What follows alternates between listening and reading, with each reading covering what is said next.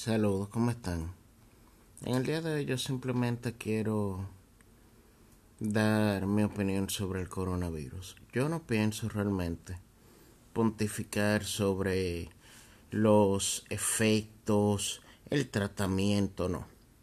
Realmente no soy médico y hay muchos doctores que pueden con muchísima más propiedad que yo hablar sobre todo eso. Yo simplemente lo que quiero es que evaluemos varias cosas.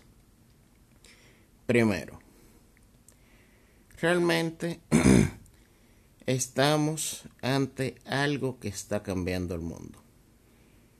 Realmente estamos ante una pandemia que nos está haciendo revaluar todas las cosas. Primero que todo, estamos ante una enfermedad que no distingue entre ricos y pobres, por lo cual la riqueza poco importa. Importan poco las clases sociales porque cualquiera se puede morir. Y sobre todo nos obliga a dejar un poco el trabajo, a tratar de buscar de Dios, a tratar de ser más auténticos. También, señores, nos sumerge en algo de ansiedad. ¿Por qué? Porque realmente el ser humano está programado para cumplir con ciertos patrones que le han enseñado, ciertas costumbres, ciertos hábitos. Y estamos ahora mismo en un mar de aguas recelosas y desconocidas que no sabemos cómo navegar. Que este tiempo nos invita a adquirir resiliencia. ¿Cómo podemos adquirir resiliencia? Realmente no hay un manual para eso. Hay miles de manuales de cómo hacerse rico, de cómo hablar en público, pero de cómo adquirir resiliencia no existe. Eso es, primero, usted mantener la mente ocupada, ser optimista, y segundo, o tercero, realmente, ante todo y sobre todo, no dejarse deprimir. Cada día va a ser distinto, usted va a tener sus altas y sus bajas, pero ante todo, no se permita caer. También, señores, me preocupa la situación de cómo van a terminar las economías del mundo. Esto ha sido un bajón muy fuerte en la economía.